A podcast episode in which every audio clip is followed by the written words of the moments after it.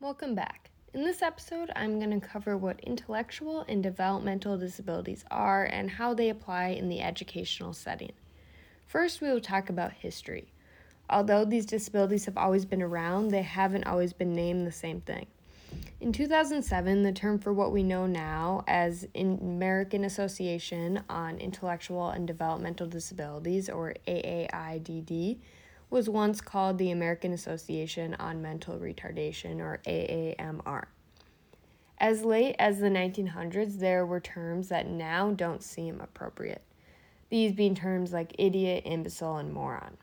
Those are now not used in intellectual and developmental disabilities and instead now referred to as having severe, moderate, or mild intellectual disability.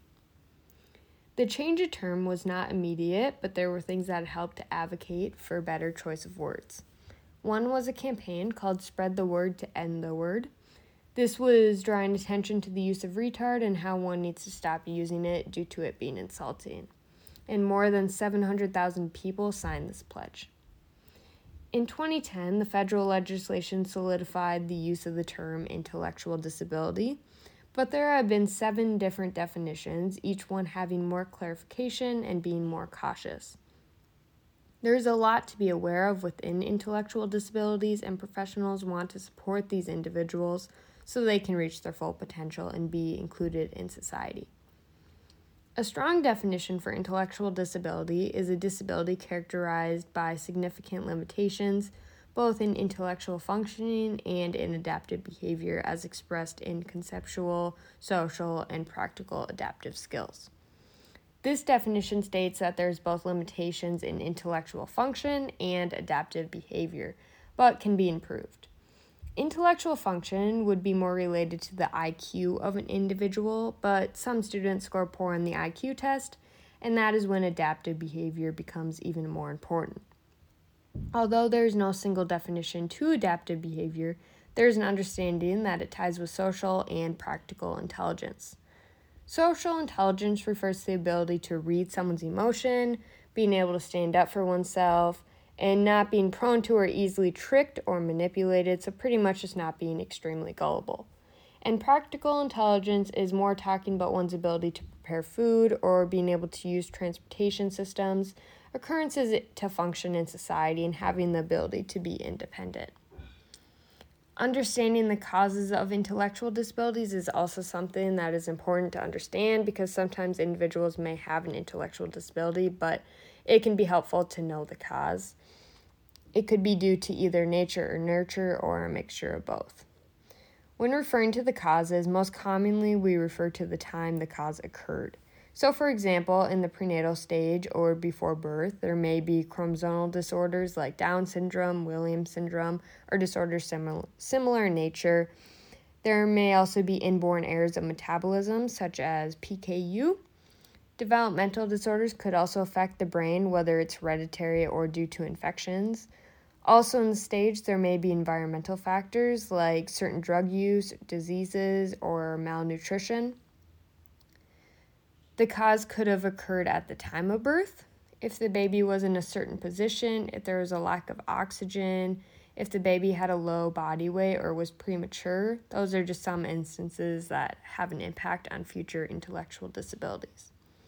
Causes could also occur after both, both biologically and environmentally such as infections or abuse or not living in a healthy, stimulating environment. Through years, professionals want to make sure that there is proper identification of these disabilities. Like we stated earlier with the definition of intellectual disabilities, intellectual disabilities is related to an IQ of an individual as well as the adaptive abilities. Intelligence test is one piece of the puzzle. There's a test called WISC-V this measures the IQ as well that has a verbal comprehension score, a perceptual reasoning score, a working memory score, and a processing speed score. But those only matter if the test is valid, meaning it measures what it is supposed to measure. There's some downfalls to IQ tests, that being that an IQ score can change from one test to another. They also are culturally biased to some extent, and the younger the kid, the least valid the test is, and they don't measure adaptive capabilities. Ways to te- test uh, adaptive behavior could be the Vineland Adaptive Behavior Scales. This is also an, there's also an assessment of quality of life, both objective and subjective. There's also a quality of life questionnaire that addresses the satisfaction, well-being, social belonging, dignity, and control one has in life. Individuals may also use the BILD Life Experiences Checklist, and this relates to adaptive capabilities. This covers areas of home, relationships, freedom, leisure, and opportunities for self improvement. The psychological and behavior characteristics that are prominent typically relate to deficits in attention, memory, language, self regulation, motivation, and social development. There are three terms that help understand some characteristics, those being working memory, metacognition, and gullibility. Working memory is the ability to keep information in mind while simultaneously doing another task, such as trying to remember an address while listening to instructions on, how to get there. Metacognition refers to a person's awareness on strategies needed to do a task the ability to plan the use of the strategies and if the strategies worked well. And the other term that I think is significant in intellectual disabilities is gullibility. Greenspan believes that gullibility is a mixture of cognitive and personality factors, understanding when something is deceptive and the reliance on external motivation. This also is important to understand because in the legal system, it has caused wrongful convictions due to the individuals believing something that wasn't true. With all of this, there's also educational considerations. In general, all students are going to differ in the degree and how much support they need. Educational programming usually has systematic instruction as well as reinforcement of instruction. Systematic refers to selecting a learning target, whether that is for school or improving on adaptive capabilities. It also teaches in a way for understanding and builds off concepts. It uses verbal and physical prompts and just keeps updated with the students' learning and adjusts if needed.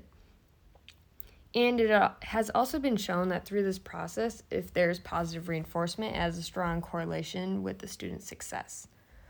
Also, when testing for intellectual disabilities, testing accommodations and alternate assessments are likely to be used. Like I mentioned in earlier podcasts, early intervention is an intended way for the further development of children who have been identified, as well as the transition to adulthood. The transition to adulthood focuses more on life skills, whether that's domestic, such as learning to clean dishes or do laundry, or more community based in learning how banking or how to use transportation. Employment is also a big factor. There are different options that one can choose for employment. There are sheltered workshops. These are work environments that are structured where a person receives training and works with other workers with disabilities on jobs requiring relatively low skills. They are the most common work setting for individuals and disabilities and they were once the only type of employment.